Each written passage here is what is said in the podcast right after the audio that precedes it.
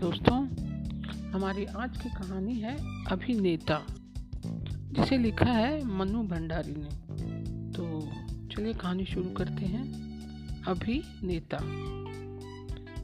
वह बड़ी कामयाब और गजब की अभिनेत्री थी, अपनी कला में माहिर।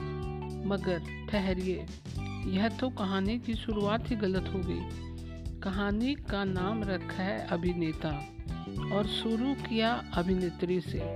लगता है अपनी जात के लिए जो एक कुदरती कमजोरी मन में है, वह आदत बन गई है, और चूंकि आगे कदम बढ़ा दिया है, सो अब बढ़ूंगी तो आगे ही। हाँ, इस उम्मीद के साथ कि मेरी इस अभिनेत्री की कला और सौंदर्य पर अपने को दिलोजान से कुर्बान करने वाला कोई अभिनेता आ ही जाएगा, जैसा कि आज की हर कहानी और हर फिल्म में हुआ करता है, और गलती से दिए मेरे इस शीर्षक को सार्थक कर देगा। तो किस तरह अपने नन्हे नन्हे हाथ पैरों और शरीर के अंग अंग को थिरकाती, घर के कोने कोने को अपने जादू भरे सुरों से गूंजाती। एक दिन वह अपने स्कूल और फिर अपने कॉलेज के रंगमंच का जीवन बनी, और फिर देखते ही देखते हर चीज़ को पीछे छोड़कर कैसी फिल्म सितारों की कतार में सबसे आगे आगे आ बैठी। यह एक लंबी कहानी है, मीठी भी और कड़वी भी। यही कारण है कि आज शोहरत के ऊंचे कंगूर पर बैठकर वह बीते दिनों की याद कभी नहीं करती। हाँ, आगे की सुनहरी जिंदगी के रंगीन सपने वह जरूर देखा करती है। उन बीते दिनों और बातों के साथ साथ अपने उन दिनों का अपना नाम भी भुला दिया। अब तो दुनिया ही नहीं, वह खुद ही अपने फिल्मी नाम रंजना से ही अपने आप को पहचानती है। भगवान ने उसे जितना सौंदर्य दिया था, उतनी ही कला भी दी थी। अब आलम यह था कि गुण मिलकर चट्टानों में भी जख्म किए बगैर नहीं रहते। कॉलेज की लड़कियों और फैशन परस्त भी बीवियां हजार हजार आंखें बनी, यह देखने को बेताब रहती कि इस बार रंजना के बालों में कौन सा नया तर्ज निकाला है, किस कट का ब्लाउज पहना है, जूड़े में फूल खोसे हैं या नहीं। और हर नौजवान सिनेमा भले न जाए, होठों से धीरे धीरे सीटी बजाते, कहीं ख्यालों में उतराते हुए यह साथ जरूर बसाया करता है कि उसकी होने वाली बीबी में रंजना की यह या वह झलक तो हो ही। सिनेमा के पर्दे पर वह आती नहीं कि ढीली से ढीली उम्र की रंगों में एक मादकता लहरा जाती, और लोग बहुत बहुत देर तक अपने को काबू में ना रख पाते। हाँ, मगर एक बात थी, रंजना का यह सारा साज श्रृंगार, नाच गाना अपने अपने काम तक ही रहता। उसका अपना रहन सहन बिल्कुल ही सादा था। काम को छोड़ ना कहीं जाती, ना किसी से मिलती, और रहती तो एकदम सादे ढंग से। फिल्मी लाइन किसी के लिए भी खतरों से खाली नहीं होती, फिर रंजना के लिए तो कहना क्या। मगर रंजना यूँ फूक फूक कर पाँव रखती और ऐसे साफ दिल से रहती कि हल्की से हल्की गंदी चीट भी उसे छूने से खुद झिझकती। इस तरह दौलत की गोद और शोहरत की मीनार जो भी सुख ला सकती थी, वे रंजना के आंगन में बारहमासी के फूलों की तरह खिले रहते। मगर फिर भी रंजना खुश न थी। कुछ था जो उसे भीतर भीतर खाए जा रहा था। प्रेम का अभिनय करते करते उसका जी तड़फ जाता कि काश कोई होता जिससे वह सचमुच प्रेम कर सकती, जिसके सपनों के आसमान में तारों का चंदोवा बनकर छा सकती, जिसकी हर सुबह पर ओस की बूंद सी चुपचाप बिछ सकती। मगर ऐसा कौन होता? ऐसे अनगिनत थे जो उसे चाहते थे, लेकिन ऐसा कोई नहीं था जिसे वह चाह सके, जिसकी एक झलक उसके दिल की धड़कन बढ़ा दे, जिसका नाम भी ले तो चेहरा गुलाबी हो उठे। एक शाम वह बैठी हुई यूं ही कुछ पढ़ रही थी कि तभी सहसा सजी धजी कामिनी आ पहुंची, और आते ही शोक मुस्कुराहट के साथ बोली, ए मेम साहब, सुनती हो, कल मेरे यहाँ पार्टी है, तुम्हें जरूर आना है, कोई बहाना नहीं सुनूंगी, समझी ना। एक बोझ से दबी हुई सी हंसी हंसते हुए रंजना ने कहा, पार्टी? अरे हाँ, कल तेरी सालगिरह है ना। देख भाई, मैं पार्टी वार्टी में तो जाती नहीं, सो मुझे तुम माफ़ कर दे। हाँ, तेरे लिए एक तोहफा मैं ज़रूर भेजूंगी। हाँ हाँ, अदा के साथ कामिनी बोली, तो आप सोचते हैं कि हम आपके तोहफे के भूखे हैं? उठा रखिए अपना तोहफा, बड़ी आई तोहफा भेजने वाली, कह देती हूँ जरूर आना है तुझे। और वह चलने लगी। अरे बैठ तो, चाय पी कर जाना। जरूर, एक तू ही तो लाट साहब है जो तेरे यहाँ बैठ जाऊँ और सबों को बुलाने थोड़ी जाना है। और चलते चलते फिर जोर देकर वह कह के गई, कल जरूर आना है। अगले दिन वक्त पर ढेर ढेर से फूलों का गुलदस्ता और नायलन का एक रुपहली फ्रेंच पर्स लिए कुछ वह कामिनी के यहाँ पहुँची। बड़े प्यार से कामिनी ने उसे लिया। हाल में वह दाखिल हुई तो सबकी नज़रें उसी पर जा टुकी, जैसे वह ना जाने क्या हो। यह बात उसे बेहद नागवार लगती। वे तमाम नज़रें उसे बर्छी जैसी लगती, जो सब तरफ से उसके आर पार होने की कोशिश में उसे ना वहाँ ठहरने देती और ना आगे ही बढ़ने लायक छोड़ती। हॉल में जितने शरीफजादे थे उसके आते ही खुशी से नहा गए, मगर महिलाओं में ऐसी कोई न थी जिसका चेहरा फक से बुझ ना गया हो। वे अब कुछ भी करें, वहाँ बैठे किसी नौजवान की निगाहों के लिए कशिश नहीं बन सकती थी। उसकी सजावट और तमाम अदाएं सब बेकार थी। शायद ही कोई उनमें से हो जिसके सीने में इस वक्त ईर्ष्या और गुस्सा ना भड़क रहा हो। किसी तरह हाल को पार करके रंजना अपेक्षाकृत एक सुनसान कोने की ओर बढ़ चली, जिससे वहाँ कुछ देर बैठ सके। कमरे में और सब तो था ही, सामने के कोने में आज एक नफीस लड़की की छोटी सी गोल मेज और उसी के साथ चार आराम कुर्सियाँ भी थी। तीन खाली थी, चौथी पर एक साहब बैठे थे और खिड़की के जालीदार पर्दों से टक बांधे बाहर आसमान की तरफ देख रहे थे। रंजना धीरे से उधर की कुर्सी पर बैठी, मगर जैसे उतने से ही उनकी निगाह के तार पर झटका लगा हो। उन्होंने चौंक कर एक लम्हे को इधर देखा और फिर उनकी नज़र ज्यों की त्यों हो गई। तभी रंजना को खोजती कामिनी वहाँ आई और तिनक कर बोली, अरे वाह, यहाँ कोने में आकर क्यों बैठी हो? उधर चलना। नहीं, मैं यही ठीक हूँ, बीच में नहीं जाऊँगी। अरे चलना, नज़र नहीं लगेगी। कहे तो काजल का टीका लगा दूँ। पर अब रंजना उठने को तैयार नहीं हुई तो पास बैठे युवक की ओर देखकर कामिनी बोली, अच्छा तो लाओ तुम दोनों का परिचय तो करा दूँ। युवक बोला, मेरा परिचय ही करवा दो कामिनी, इन्हें तो सब जानते ही हैं। ये है दिलीप ओझा, मेरे पापा के मित्र के सुपुत्र, यहाँ बिजनेस के सिलसिले में आए हैं। जब तक जम नहीं जाता इनका काम हमारे साथ ही ठहरे हैं। कुछ सनकी से हैं, जरा संभल कर बात करना। और हंसती हुई कामिनी चली गई, पर बात करने का मौका ही नहीं आया। परिचय के उत्तर में शिष्टता के नाते कुछ युवक ने एक नमस्ते तो जरूर किया, लेकिन उसके बाद वह फिर बाहर देखने लगा। ऐसी उपेक्षा रंजना के लिए नई थी। वह समझ नहीं पा रही थी कि बाहर आखिर ऐसा क्या आकर्षण है जिसने उसकी नज़रों को यूँ अटका रखा है। थोड़ी देर बाद दिलीप ने पूछा, एतराज़ ना हो तो मैं जरा सिगरेट पी लूँ? हाँ हाँ जरूर, धन्यवाद। और उसके बाद धुएं के छल्ले बना बना कर वह उड़ाता रहा और जाने किन ख्यालों में खोया बाहर देखता रहा। उसने एक बार भी रंजना की ओर देखने की कोशिश नहीं की, मानो वह उसकी उपस्थिति ही भूल गया हो। और रंजना थी कि इस उपेक्षा से पूरी तरह कट रही थी, पर किसी तरह भी सामने बैठे व्यक्ति का ध्यान अपनी ओर आकर्षित नहीं कर पा रही थी। तभी हॉल के बीच में से किसी ने प्रस्ताव रखा कि रंजना जी एक गाना सुनाने की कृपा करें। तालियों की भीषण गड़गड़ाहट से इस प्रस्ताव का अनुमोदन हुआ और कामिनी अपने कंधों से झूम गई कि आज तो उसे गाना ही पड़ेगा। यो वह पार्टियों में कम कभी नहीं गाती थी, मनुहार करके कोई मर जाए तब भी नहीं, पर आज ना जाने क्या हुआ, वह तुरंत गा उठी। गाना समाप्त होते ही प्रशंसा की लहर एक कोने से दूसरे कोने तक दौड़ गई, पर दिलीप अविचलित भाव से वैसे ही बैठा रहा। धुएं से छल्ले छोटे से बड़े होकर बिखरने लगे। रंजना को लगा उसका गाना भी बेकार हो गया और अधिक देर बैठे रहना उसके लिए असहा हो गया।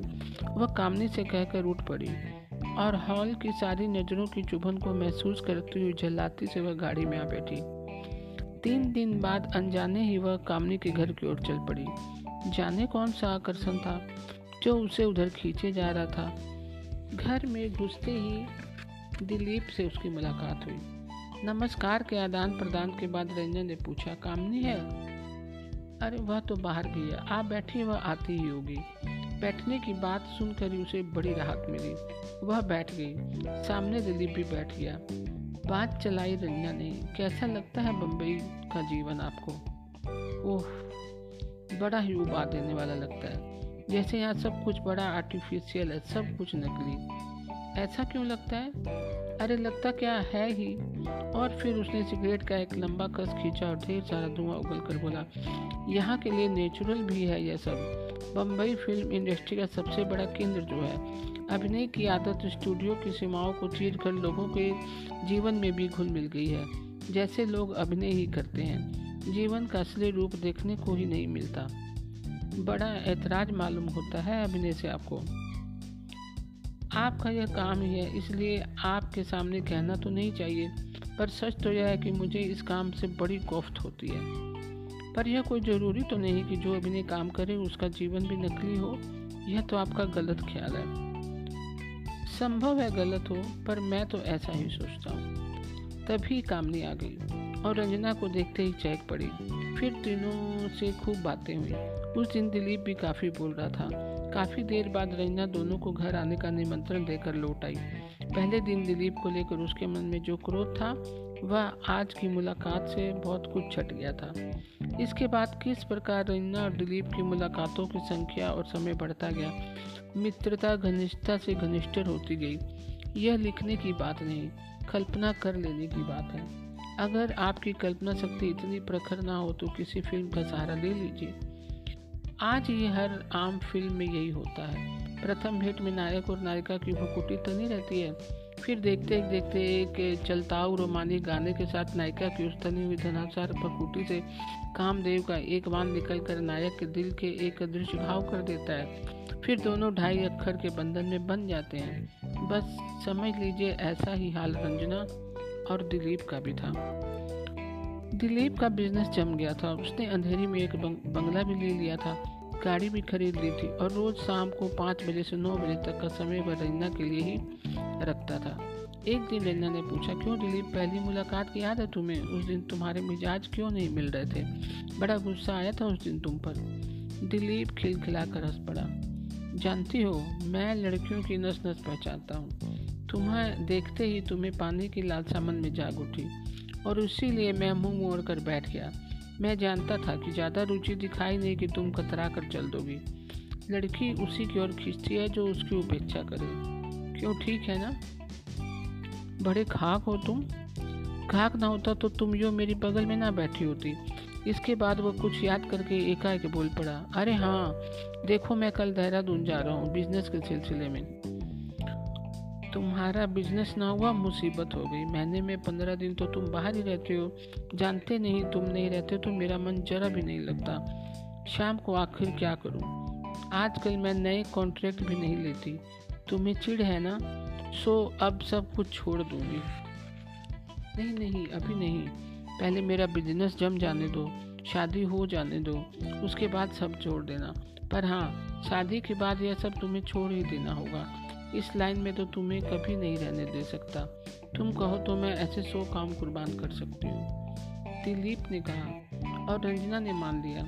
पर मेरा दिल तो बैठा जा रहा है। दिलीप को अभिनेता बनाने की बात तो दूर रही, यह तो रंजना को भी अभिनय से काम छुड़ा रहा है। और मैं सोच ही रही हूँ कि इन लोगों को यह रवैया रहा तो मेरी शीर्षक का क्या होगा। लगता है जैसे इन्हें इस बात की जरा भी चिंता नहीं कि किस कहानी के ये नायक और नायिका हैं। दूसरे दिन दिलीप चला गया। हर तीसरे दिन रंजना के पास आकर उसका खत आ जाता और वह दिन भर कम से कम आठ दस बार उसका पाठ कर लेती। दिलीप की अनुपस्थिति में उसके प्यार भरे खत ही बहुत बड़ा सहारा थे। पंद्रह दिन बाद दिलीप लौटा। उसका शाम का प्रोग्राम बदस्तूर चलने लगा। एक दिन दिलीप ने आकर बताया, जानती हो कामिनी जानती हो कामिनी तलाक लेने जा रही है। हाँ, मैं तो बहुत पहले से जानती थी। इस तरह से तो अच्छा ही है, रोज़ की किटकिट से एक बार का किस्सा ख़त्म। तो तुम भी इस तलाकबाजी में विश्वास करती हो? जानती हो, इसी अशोक के पीछे एक ज़माने में कामिनी पागल थी। आज उससे ऐसी नफरत की तलाक पर उतार हो गई। ऐसे छिछले प्रेम की तो मैं कल्पना भी नहीं कर सकता। कमाल करती हो तुम, इसमें छिछलेपन की क्या बात हुई भला? बीच में ही दिलीप बोल पड़ा, तुम लाख तर्क कर सकती हो, वे सब मैं भी जानता हूँ, पर मानता नहीं। प्रेम के एकांतिका में मेरा बड़ा दृढ़ विश्वास है।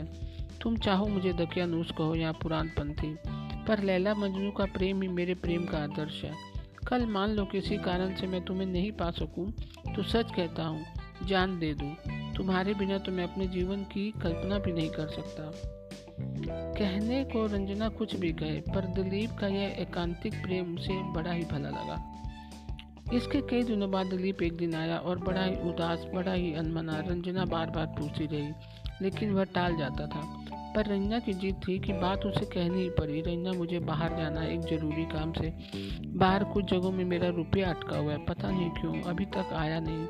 बिना रुपये के मैं जा नहीं सकता और बिना गए बड़ा नुकसान हो जाएगा। मैं नहीं जानती थी कि दिलीप कि तुम मुझे इतना पराया समझोगे, यदि तुम मुझे अपना समझते हो तो इतनी सी बात के लिए क्यों परेशान हो। और उसकी आंखें छलछल आई। उसने दराज में से चेक बुक निकाली और दस्तखत करके एक खाली चेक दिलीप की ओर बढ़ा दिया। भर लेना जितना भी तुम्हें चाहिए, तुम्हें अपने हाथ से भर दो। बारह हजार ही तो चाहिए मुझे इस समय। कितने दिन लगेंगे तुम्हें बाहर, पूछा रैना ने। यहाँ से मैं देहरादून जाऊँगा और वहाँ से दिल्ली। इस बार घर जाकर मैं शादी की बात भी तय कराना चाहता हूँ, जिसमें लौटते ही हम लोग फिर शादी कर सकते हैं। बस यही समझ लो कि पंद्रह दिन की बात है। छः तारीख को मेरी सालगिरह है, इससे पहले ज़रूर आ जाना। अरे छः क्या, मैं अधिक से अधिक पहली तारीख तक पहुँच जाऊँगा, तुम्हारी सालगिरह और मैं न रहूँ।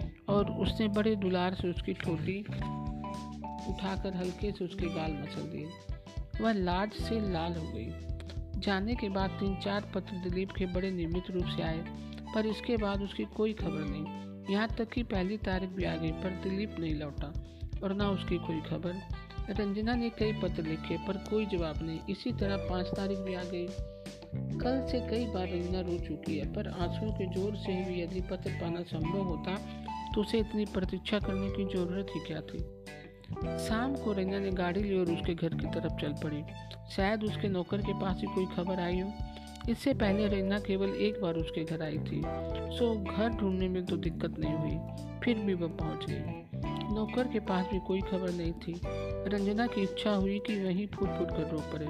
वह सर थाम कर वहीं बैठ गई। सामने राइटिंग टेबल पर दिलीप की एक तस्वीर रखी थी। रंजना उठा कर उससे के पास चली गई और बहुत देर तक उसे देखती रही। एकाएक उसे ख्याल आया कि क्यों न तार देकर वह उसकी कुशल पूछे। संभव है वह बीमार हो गया हो। तार लिखने के लिए वह मेज का ड्रॉयर खोल कागज निकालने ही वाली थी कि ड्रॉयर में ढेर सारे नीले रंग के पत्रों पर उसकी नज़र अटक गई। अपने कौतूहल को वह रोक न सकी और पत्र निकालकर पढ़ने लगी। रेखा नाम की लड़की ने वे पत्र देहरादून से लिखे थे और ऊपर से नीचे तक वे प्रेम पत्र थे। रंजना का माथा चकराया। जल्दी जल्दी कांपते आंखों से उसने अनेक पत्र पढ़ डाले। सबका करीब एक ही मजमून था। तुमने वादा किया था बिजनेस के जमते ही विवाह कर लोगे, अब तक तुम्हारा बिजनेस ही नहीं जमा, विवाह कब करोगे, और इस बात के आगे पीछे बहुत सारी प्यार मोहब्बत की बातें। रंजना के लिए यह दूसरा धक्का था। उसे रह रहकर दिलीप की प्यार भरी बातें याद आने लगी कि वह किस प्रकार अपनी आंखों पर विश्वास नहीं कर पा रही थी, पर वे पत्र थे कि कोच कोच कर उसे उस भयंकर वास्तविकता का परिचय दे रहे थे। रंजना ने ड्रायर को और टटोलना शुरू किया और एक सफ़ेद कागज उसके हाथ पड़ा। वह पढ़ने लगी।